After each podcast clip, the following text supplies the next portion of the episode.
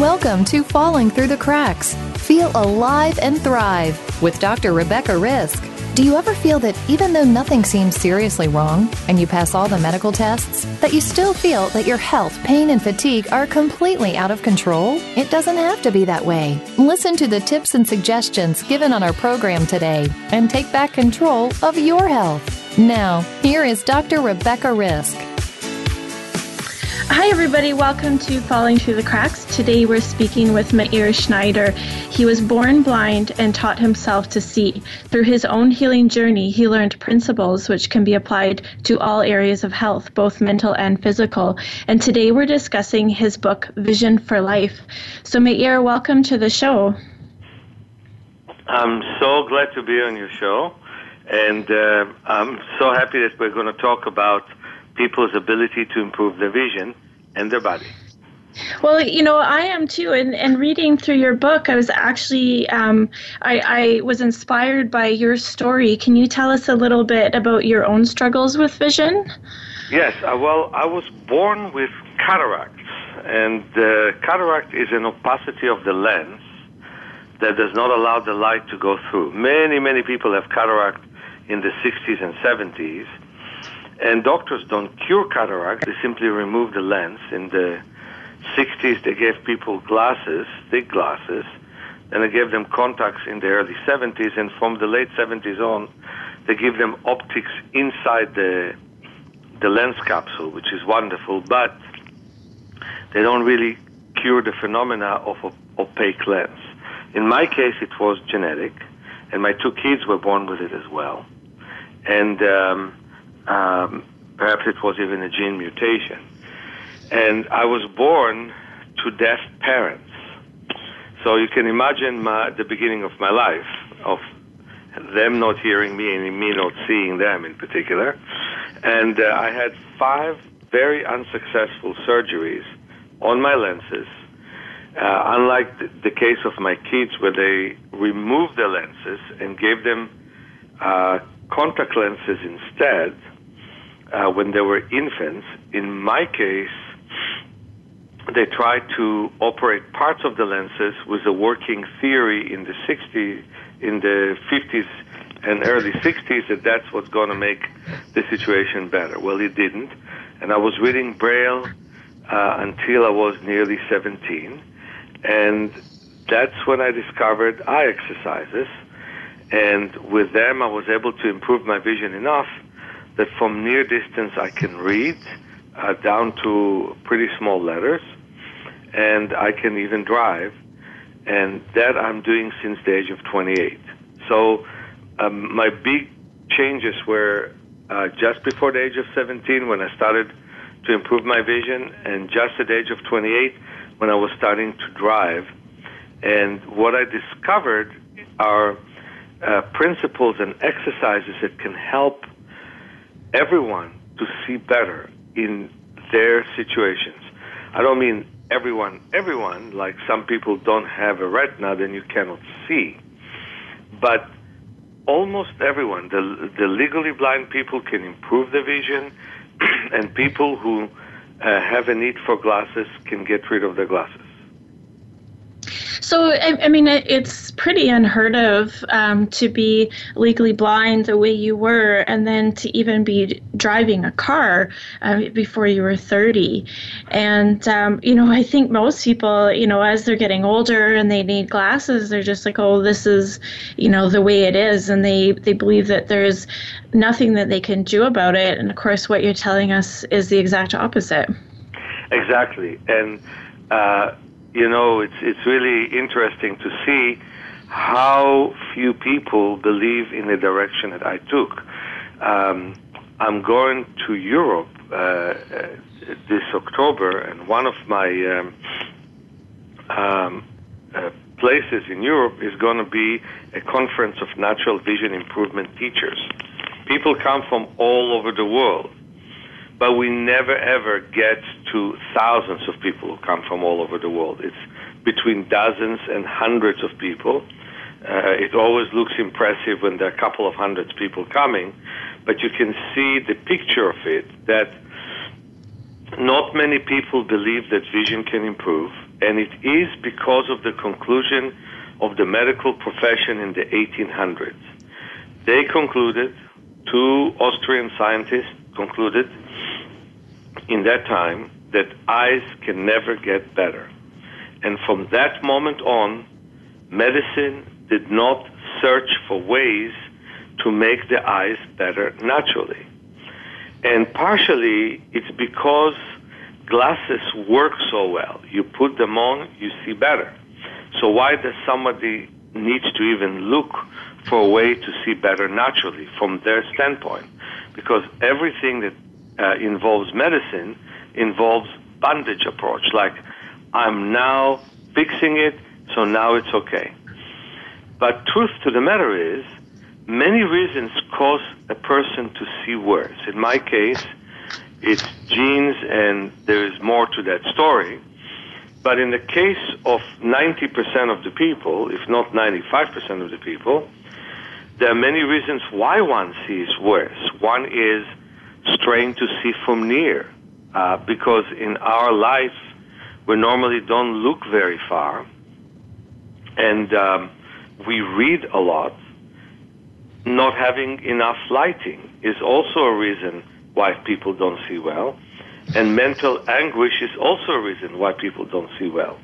So if you fix everything with glasses, it's a it's a real uh, risky thing for the eyes because it's as if your legs became weaker. And um, what would you do if they're weaker? Well, uh, you could decide that you will then walk with a cane or crutches or sit in a wheelchair or you can decide to exercise them and make them stronger and to find why they got weaker. So the, the problem that we have is the skepticism of the medical profession since the 1800 and the fact that they're so satisfied with the solution that they theorize that it's impossible to improve your vision. But I've been doing this work a little bit under 50 years, and I can tell you right now without any doubt that thousands and thousands of people that I've met throughout my life had improved their vision with eye exercises. And if it was the thing to do, if you would go to an optometrist and he would give you the, the choice to use your glasses or to do eye exercises, we probably would have maybe 80, maybe 90% of people who wear glasses would not wear them. And they would deal with the problems that caused them to not see well, which I want to repeat. Not looking enough at a distance, not uh, adjusting to light, to strong light, and, uh, and also mental uh, problems of not wanting to see parts of their life that causes them to not look.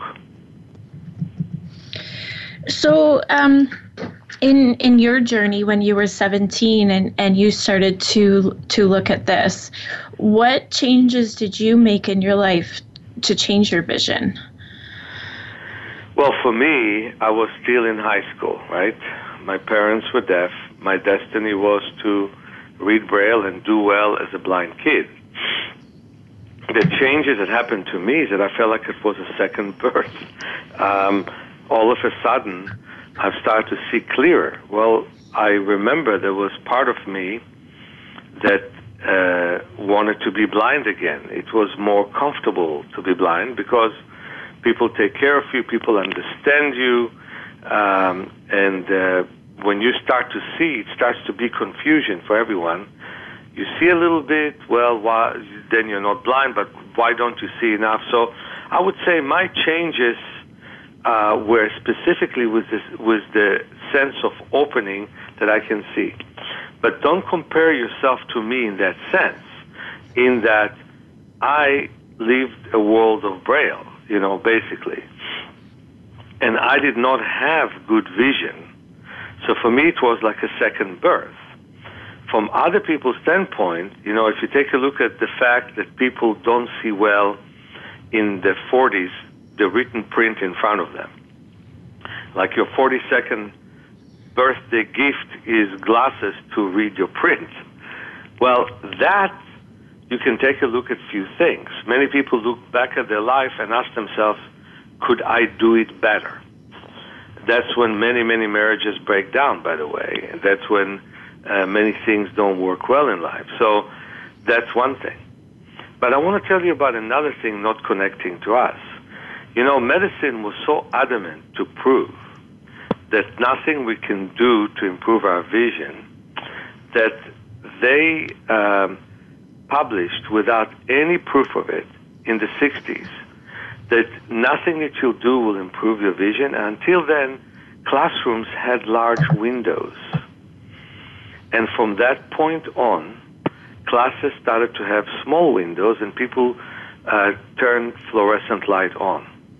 As of the 70s, there was incredible increase in the number of kids who needed glasses to read. So I'm not only talking about the mental, but I'm talking about the physical.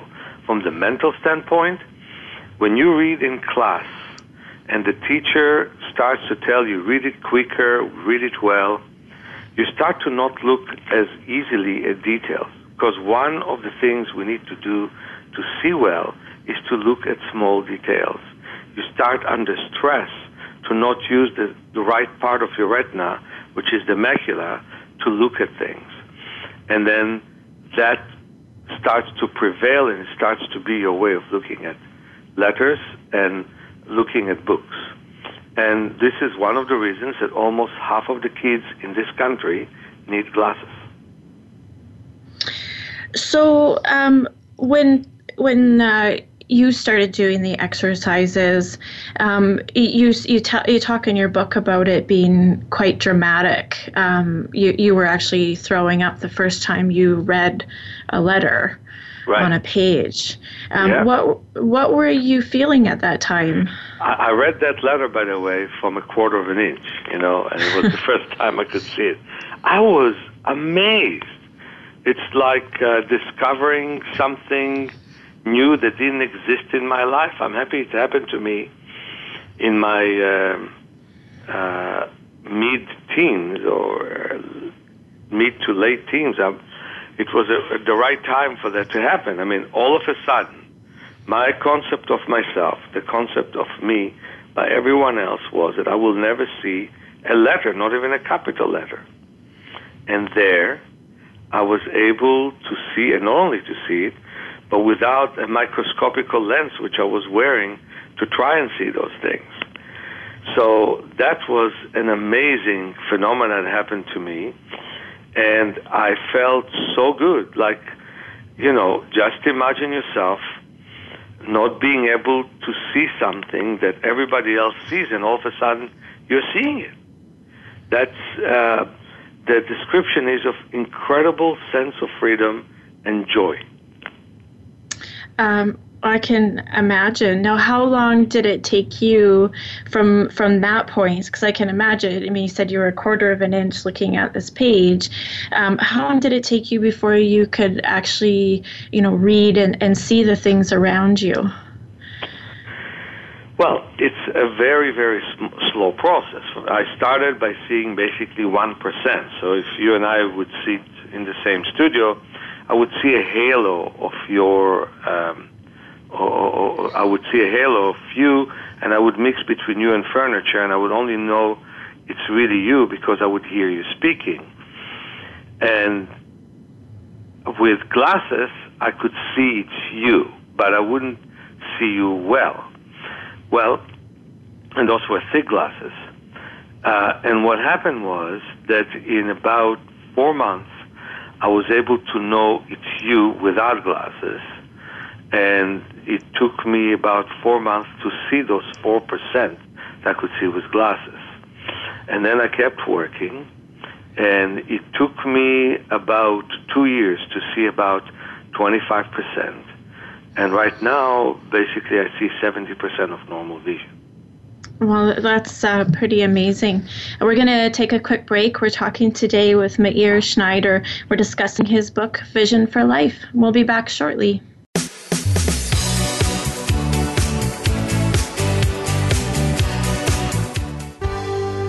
Your life, your health, your network. You're listening to Voice America Health and Wellness.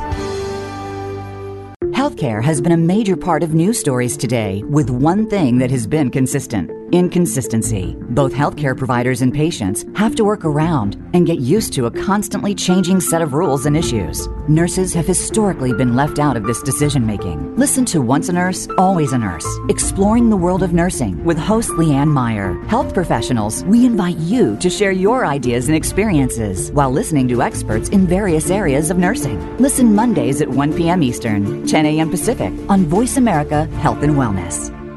Explore the power of natural healing with Howard Straus. Join us each week for an informative program that'll help you learn effective healing methods using natural remedies. Howard's guests include top researchers, authors, and experts who will share their views on a variety of natural products and healing methods that really work. Tune in to The Power of Natural Healing with Howard Straus, Mondays at 11 a.m. Pacific Time, 2 p.m. Eastern Time on the Voice America Health and Wellness Channel. Have you become a member yet? Sign up now to become a member of Voice America. It's always free and easy. Plus, you get to take advantage of some great member benefits. Get unlimited access to millions of hours of on demand content across all of our channels. Keep track of your favorite episodes, shows, and hosts in your own customizable library. Find out what shows you might be interested in based on your favorites. Plus, you get insider access with our newsletter. Membership gives you more. Sign up at voiceamerica.com and click register at the top right. A fresh look at today's health. Voice America Health and Wellness.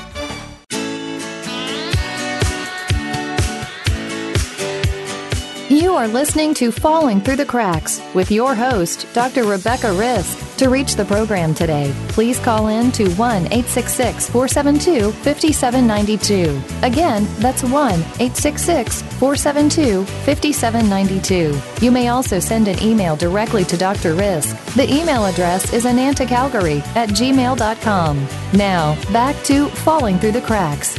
Feel alive and thrive. Hi, everybody. Welcome back to Falling Through the Cracks. Today we're talking with Meir Schneider. He is the author of Vision for Life. So, um, Meir, before the, the break, we talked about your story, and I know you've you've done a lot of this work with other people who have impaired vision as well. What conditions have you worked with? Quite a few. And uh, by the way, I like your name, Falling uh, Through the Cracks, because I want to tell you that this work has to be more known, that more people have to practice it. Uh, and so I work with people simply who are farsighted, who need to get rid of their glasses. Uh, and I think it's a good idea because if you don't, your lens becomes stiff, your, the muscles of the lens become weak, and within 10, 15, 20 years, you lose your lens, and that's when doctors remove it through cataract surgery. So if you want to prevent cataract, it's a good idea to work on your eyes then. I work with people who are nearsighted. But then I work with people with high myopia. Uh, for example, this October, I'm going to Portugal and I'm going to work with 15 legally blind people and I want to improve their vision. Um, jokingly, I'm saying I'm working with 15 legal, legally blind people and want to make them illegally sighted you know. and so um, uh, I work with people with macular degeneration, with retinitis pigmentosa, and you know sometimes we only achieve partial results. So let's say somebody sees now 20% and then they'll see 30%, comparing to your vision, Rebecca, it's not much. For them, it's an op- open to it's an eye opener to the world. I work with people who, for example, Aurora, who brought, who's bringing me there, a very nice lady, a patient of mine, who came to San Francisco uh, years ago to improve her own vision, was first seeing well, but she had what's called high myopia, which means the eyeball in, uh, lengthened and lengthened, and the retina detached several times. When they reattached the retina, as normally happens, she got cataract. When they remove her lenses, she got glaucoma. And on and on. And what happened to her eventually, she was legally blind. Well, she came to me with 3% vision. We improved that to 10% vision, and the result is she can cross the streets. And that's why she's bringing me there. So I'm working with many eye problems. But I also work a lot with the body. And some people have, for example, multiple sclerosis, and that's why they have eye problems, because the optic nerve gets uh, uh, injured by the disease. And we work with that quite well. And I work with people with diabetes. In diabe- uh, di- uh, diabetes, you have two problems. One is poor insulin production. The other is um, that you have poor blood flow. And a very known phenomenon is called diabetic retinopathy, where basically you don't get enough blood supply to the retina, and then the body produces uh, blood vessels, uh, capillaries, to compensate for it. They're imperfect, so they leak. And so I work with them quite well to bring more blood supply to the retina and to prevent all those problems. So I work on quite a, big range of people, uh, of problems. And another problem, which is a very common phenomenon these days, is dry eyes, especially for many people who use computer and iPhone excessively dry eyes. So we work a lot on gentle blinking and on loosening of the middle back. Because I really think that the stiffness of the neck and the stiffness of the middle back do lead to dry eyes. So those are some of the many, many problems we deal with. So, and and then what results do you see? I mean, I mean, we know you, have got your vision back. Um, when people are, are working with you, um, what, just tell, if you can maybe give an example of the changes that somebody goes through when they're doing the exercises. Well, the best result that I ever had with macular degeneration was one pharmacist who came to me with macular degeneration and in the 80s they did not have the Avastin and Lucentis that they have these days. So they did a laser treatment in his uh, macula, and it caused him to see eight images of everything. And um, he came to me uh, very devastated after the laser surgery. I've shown him some exercises, He's done them phenomenally a lot, and he. Uh, I asked him the question what did you do most of your adult life? Because he was 73 then. He said, Well, I looked at prescriptions and I look at med- uh, medicine bottles. And it's all small letters and it's all from near. So I said to him, Well, for two hours a day, look at the distance. So his vision was 5%, 2400, uncorrectable with glasses. And when I finished with him three months later, his vision was 2100 without glasses, and it was correctable with glasses to 2025, which is 95% of normal vision. So, like in a case like people who see well with glasses, my goal is to get them to see well without glasses, and that happens many, many times. But my goal with a person with macular degeneration is for him to see well with glasses. And so the results vary with great pathologies. They do not vary with people, uh, vary with people who simply uh, wear glasses. Uh, they can definitely expect to get rid of them if so they wish to do, or to have less use of them, and definitely to reduce the prescription. So um, you, you talk about looking in, in the distance. Um, what what is Can that? I talk to you about the nine principles of our work? Sure, sure. So principle number one is deep relaxation, because uh, and uh, all the audience who heard me until now can understand that stress has everything to do with poor vision. Referring to my personal case, because I was born with cataract and the brain could not get me to see anything, I had a condition called nystagmus. People probably saw Stevie Wonder and some other people that the eyes move involuntarily, and mine moved 300 times per minute. People thought without my thick dark glasses I looked like a, a, a person who used drugs, but I never did. my eyes just moved like that.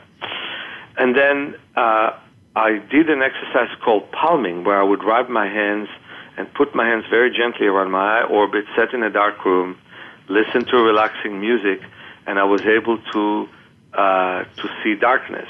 Not at first. It, I saw all kinds of lights, and then when the light started to um, to go away, which was after images, I saw darkness, and that's when I started to improve my vision. But the first principle is deep eye relaxation. We're not aware of how much stress we put our eyes through. And people are talking about relax for your heart, relax for every part, but they don't talk about visual stress and visual relaxation. The second principle is adjustment to different light frequencies. And let me be controversial here. I don't mind you wearing your sunglasses if you drive uh, to a sunset or to a sunrise and the sun is in your eyes. Or if you're in the snow and you ski. But I definitely am against sunglasses in all other incidences. I think people should not wear sunglasses because they weaken their pupils and they weaken their retina. So I'm very, very much against sunglasses.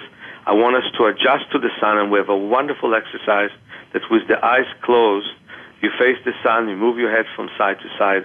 Of course, you have to look at the book and look at some of our DVDs to see exactly how to do it. But at the same time, we don't have night. We basically have um, lack of use of night. There's a nice book about it by Paul Bogard saying the death of night. I mean, with the light pollution all over the world, you know, just in North America, the U.S. and Canada, 100 million birds die every single year. I think because of that excessive light that we have. We really need to be in the dark. And what I suggest for people is to sleep with double curtains. And if they know the way to the bathroom in the middle of the night, to not ever turn the light on in the middle of the night and to allow the retina to rest from the daylight. So on the one end, we don't have enough daylight, on the other end, we don't have enough uh, light at night, uh, darkness at night. And one of the things that I do in my six-day eye class, we have a night walk in the dark. It's just a wonderful thing. People first don't see hardly anything, and then they see so much. And somebody told me that the brightest morning she ever had in her life is a night walk with me in the park. So it's it, it's a wonderful thing to wake up cells we never use and and take away the pressure from the cells that we always use. Always next day they see the eye chart much much better. And then the next principle is uh, looking at details. The macula, which is the most precious part of our retina, is can only see a percent and a half of all of our uh, uh, field, and it sees very well. And when we look at a bigger portion and what we need to see with intensity, then we see poor. And it starts at school when kids are nervous about what they're seeing, especially when they're being approached by the teacher. So, looking from point to point, from dot to dot, and moving a hundred times per minute is what the macula does. And we often slow it down and stop it. So we need to start and wake up our macula for more life. Then the next thing is looking at the distance. I'm telling everyone who uses computers that if you don't want to lose your vision and if you want to be relaxed, during the daytime, at least 20 minutes a day in intervals of four to six minutes each time, look at the distance and wave your hands to the side to wake up your periphery. Because the lens muscles really constrict from near and completely relax from the distance. And then the next part is waking up your periphery because we don't use our periphery. In the past, we would be able to survive the jungle without a periphery. Now we don't use it, and that's why so many people have glaucoma, high pressure in the eye. The whole visual system is under pressure. And then the next principle is balanced use of the two eyes. Because when we're under stress, one eye will always work more than the other. And we have wonderful exercises for that. Uh, like putting glasses with obstruction in one eye. We put uh, duct tape uh, over sunglasses. We break the lens of the weaker eye, and we uh, or remove the lens of the weaker eye, and we put duct tape over the strong eye so the weaker eye has a chance to work.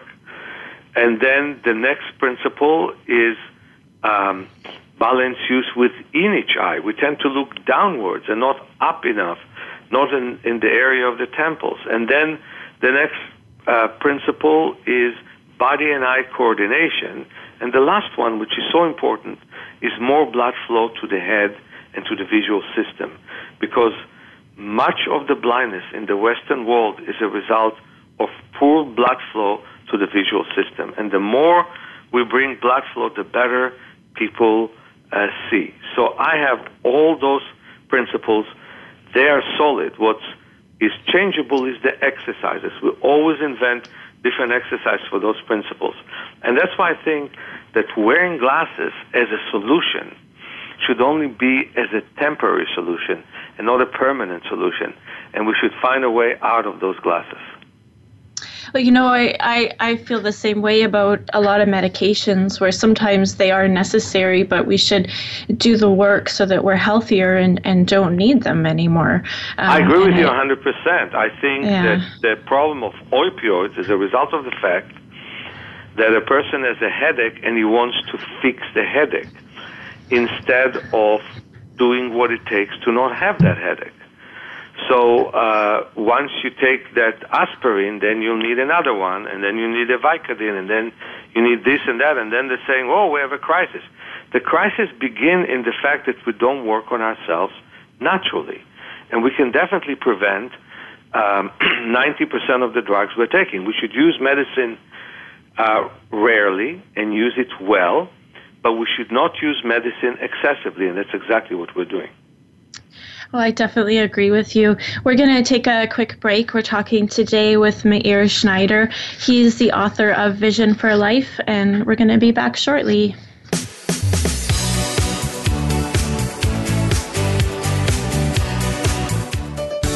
Your life, your health, your network. You're listening to Voice America Health and Wellness. Step by step, you made it through the journey of pregnancy now your baby is in your arms and you're on the cusp of a new journey breastfeeding. As a new parent, you receive a lot of advice, much of it conflicting, some of it outdated. Tune into Born to be Breastfed with host Marie Biancuzzo to bust through the myths about feeding your baby.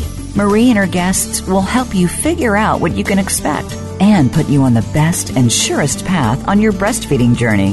Listen every Monday at 6 p.m. Eastern Time, 3 p.m. Pacific Time on the Voice America Health and Wellness Channel. Addiction can affect our relationships, our families, our home, and work lives, but most importantly, ourselves. The recovery process can do wonders in the lives of people suffering from active addiction and also for those that love them. It's not just 12 step programs, but so much more. It's learning how to live life on life's terms. If you can relate to these issues or love someone who does, start with yourself. Start by tuning in to Miracles in Recovery with host Ray Lynch, Mondays at 8 p.m. Eastern Time, 5 p.m. Pacific Time on the Voice America Health and Wellness Channel. Hope is in your corner. Your favorite Voice America Talk Radio Network shows and hosts are in your car, outdoors, and wherever you need them to be. Listen anywhere. Get our mobile app for iPhone, Blackberry, or Android at the Apple iTunes App Store, Blackberry App World, or Android Market. A fresh look at today's health. Voice America Health and Wellness.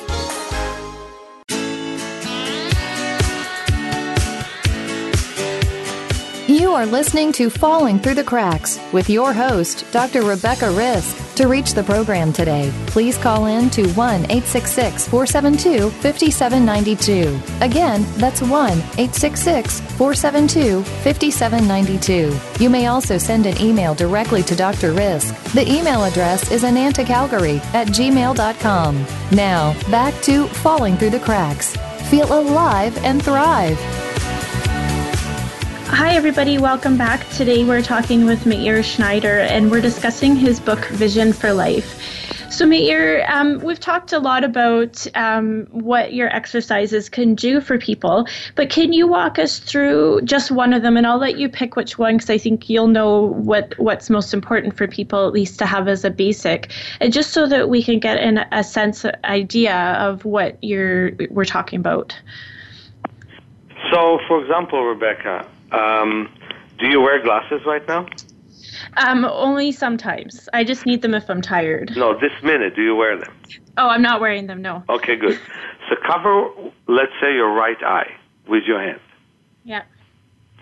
And then wave your hand, the left hand, to the side. You can see it when you cover one eye, the other eye has better peripheral view. And then wave it to the to the right side from your hand to your elbow. So you're covering the right eye and you're waving your hand up and down from the hand to the elbow, elbow to the hand. You won't anymore see the hand, but you may see the movement. Don't look at the hand, look straight. So okay. you look straight and you wave your left hand all the way uh, from hand to elbow, elbow to hand, and all around as you're looking straight. Okay. And breathe slowly and deeply. Three slow, deep breaths as you do it. In and out through the nose. Yep. Now cover the left eye. Do exactly the same thing. Wave your hand all around and wave it from, uh, uh first of all, all the way to the side of the right uh, uh, uh hand to the point that you hardly see the hand. You just sense the movement and all above, uh, parallel to your forehead, where you can hardly see the fingers, and down near your thigh, and then up and down from your hand to your elbow, elbow to the hand, and you don't look at the hand, you just look straight. And now open both eyes and wave your two hands to the side. And you can see that in that you started to open a little bit of your periphery. Mm-hmm. Seems because like there's the per- more light. Isn't that nice? It's there yeah. is more light because the periphery pays attention to movement. It was made for the jungle. You walk in the jungle, you look in front of you, but if something is there moving on the side, you really want to know what moves there. Is it something you can eat or is it something there to eat you? And you, if you wouldn't pay attention to your periphery, you wouldn't survive the jungle. And these days, people look at iPhone and they don't pay attention to anything around them, and they basically block a huge part of the visual field. Hmm. Is that um, interesting? Yeah, that that definitely makes sense. I mean, I, I think we're just like other parts of us. We're we're not using um, our bodies and, and our minds the way they're meant to be. Our our world is a lot different than than uh, was you know hundreds of years ago. Right, and, we've and so many computers things are better. And, many things are better in our life than mm-hmm. then, and some things are worse. And what we need to do is to compensate for our life. For example, you know, talking about one's back. Do you know who are the worst enemies of your back? Who? Your chair and your shoes. Mm-hmm. The chair, I mean, we were never meant to sit for eight hours a day on a chair. And people have to stand up every 20 minutes, grab their leg and pull it backwards and look up at the ceiling and do the exact opposite of what the chair does to their body if they don't want a back pain to ensue and to develop. It doesn't work that you simply go for a five minute adjustment at the chiropractor or the osteopath, or you take pills to not feel your pain. You have to undo what, the, what causes your pain. And shoes are very confining. And I think one of the reasons I never have back pain, and I never do, I'm 63 Actually, I'm not 63. I'll be 63 next week. Okay, I'm 63. Happy birthday! Thank you very much. And uh, and I didn't have a day of back pain. And I travel. I travel all over the world in economy, uh, in airplanes. You know what economy is, right? It's yeah. seats that that uh, don't have. Um, uh, room for your feet, for your hips, or for your knees, right? And still, I don't have back pain. And why don't I have back pain? Because I run bare feet on the beach regularly. So being bare feet, changing your shoes a few times a day can make a big difference. So what uh, I'm trying to say is that we have many modern phenomena that cause us back pain, cause us eye strain, cause us tension. We really need to get rid of those phenomena as soon as we can. And if we do, and if we respond to life the way we should, then we'll have different life. We have life without back pain, without joint pain. Um, I've written in my next book, Awakening Your Power of, Self Healing, uh, a chapter on the joints where the first sent- sentence is some people never think about their joints, and some people don't think about anything else. So uh, mm-hmm. uh, people have problem in the joints because they don't move them well, and the same thing is about vision. We have eye problems because we don't compensate for the ill of modern life. So, it, you know, in one of your exercises, I think it was uh, palming, you talk about um, shoulder tension and getting things to move. Um, how is that important for our vision? Well, if you don't get enough blood flow to your eyes, first it means your eyes will not respond well to the eye exercises because you need to bring much more blood uh, to your your head, basically to deal well with your with your eyes. So that's the that's the first thing. The second thing is if um, if you do eye exercises, they will never work well unless your body is a part of the exercise.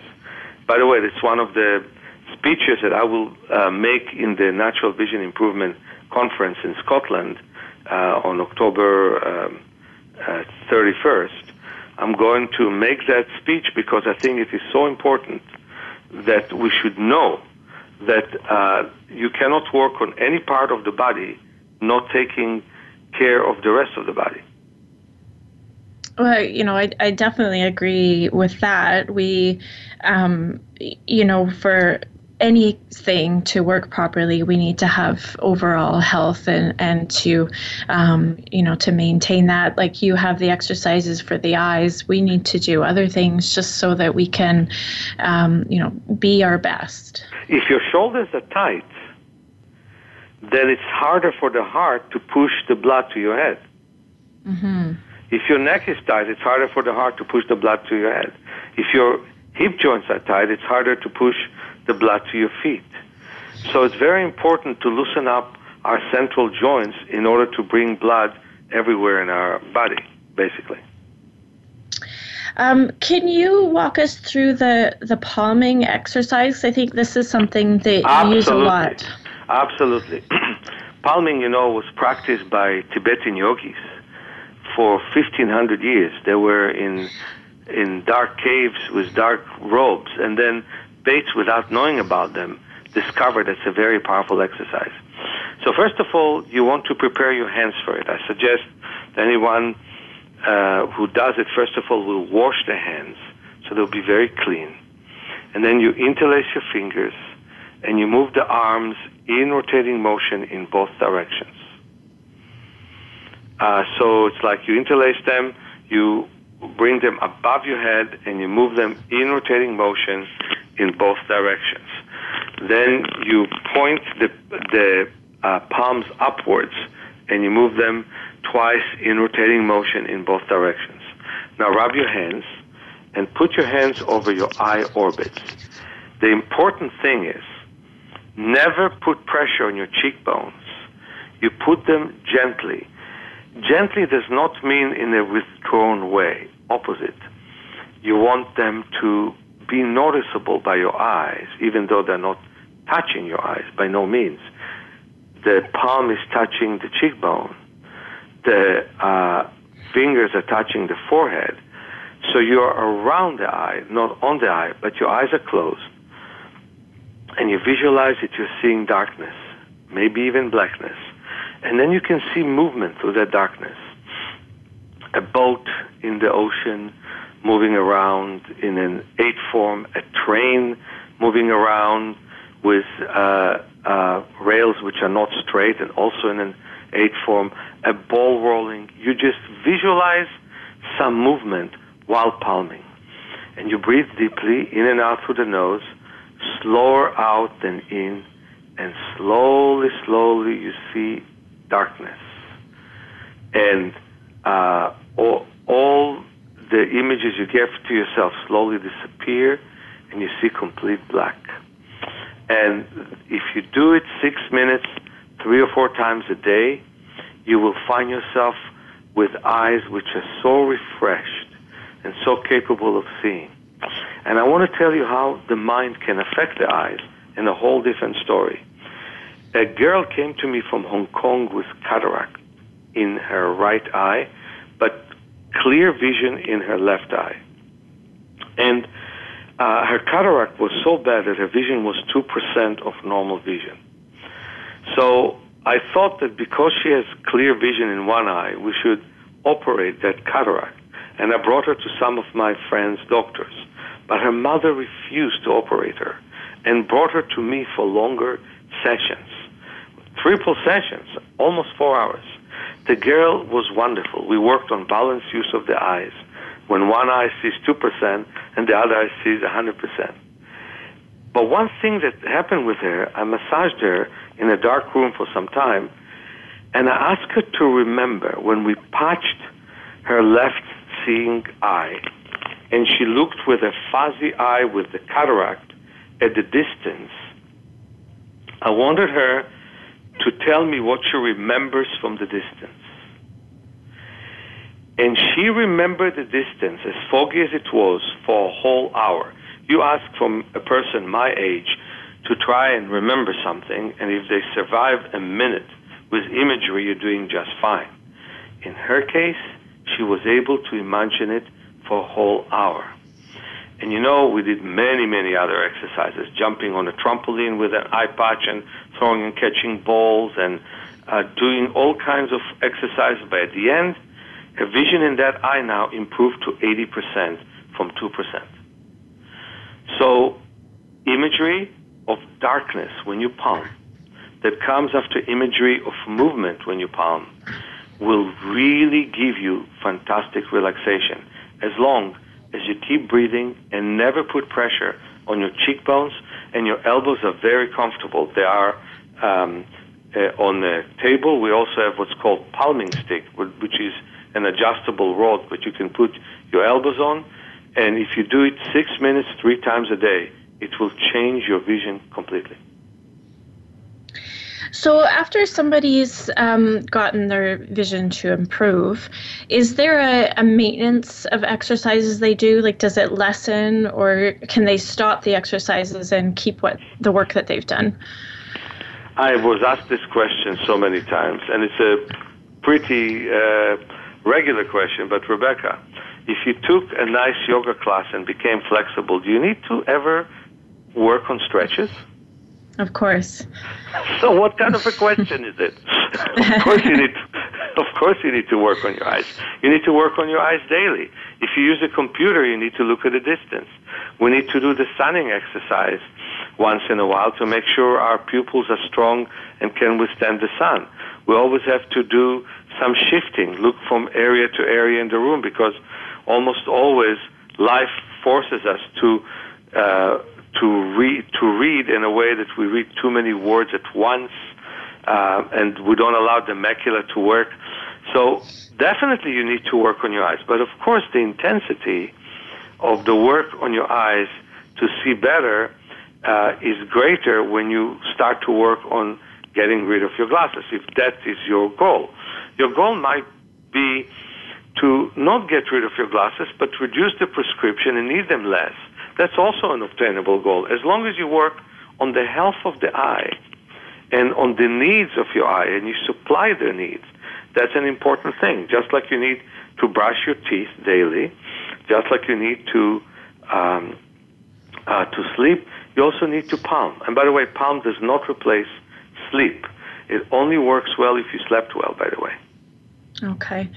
Um, so, is there, if it, somebody wants more information, is there any way that they can get a hold of you or your book? Absolutely, and we do webinars, and I travel the world as you hear that, and it's actually relevant to Voice of America, right? So, my, uh, uh, our, my, our phone number is 415 661 7969 or um, 001 from those who are out of the country 415-665-9574. Our website is www.self-healing.org. We have a YouTube channel and you can register to the message of the week. I do almost every week a new message and you can hear it and see it. Um, one thing, and I would like you to look, Rebecca, yourself, is that the video of me driving, and another one video that mm-hmm. uh, was Israel Top 10 that shows you a lot about my development with my vision. But I think it's very important for people to understand that the revolution here that we're talking about and how important this show is, is that you must take care of your eyes. Don't leave it to the doctors.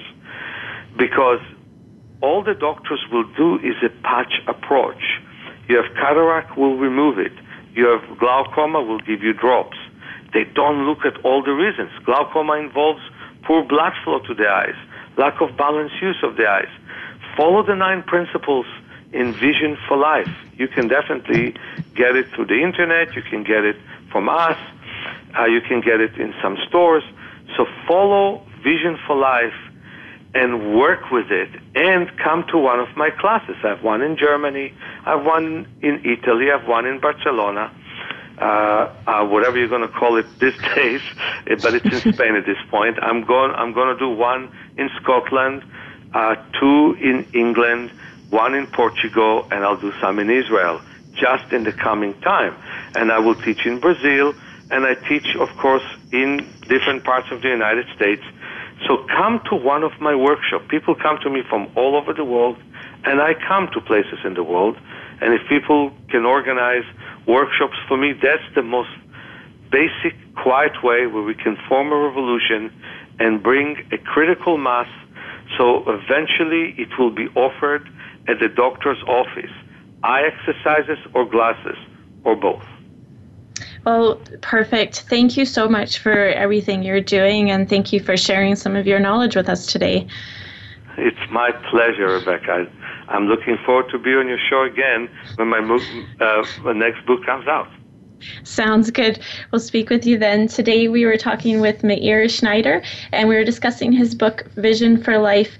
Uh, I hope that um, if there's anything you can take away, that there's some changes that you can make to help your own vision. And um, thank you so much for listening. Be sure to make today a great day.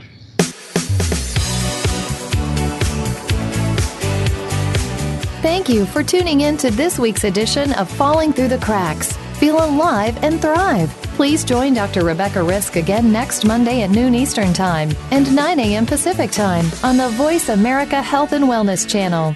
We'll talk more next week.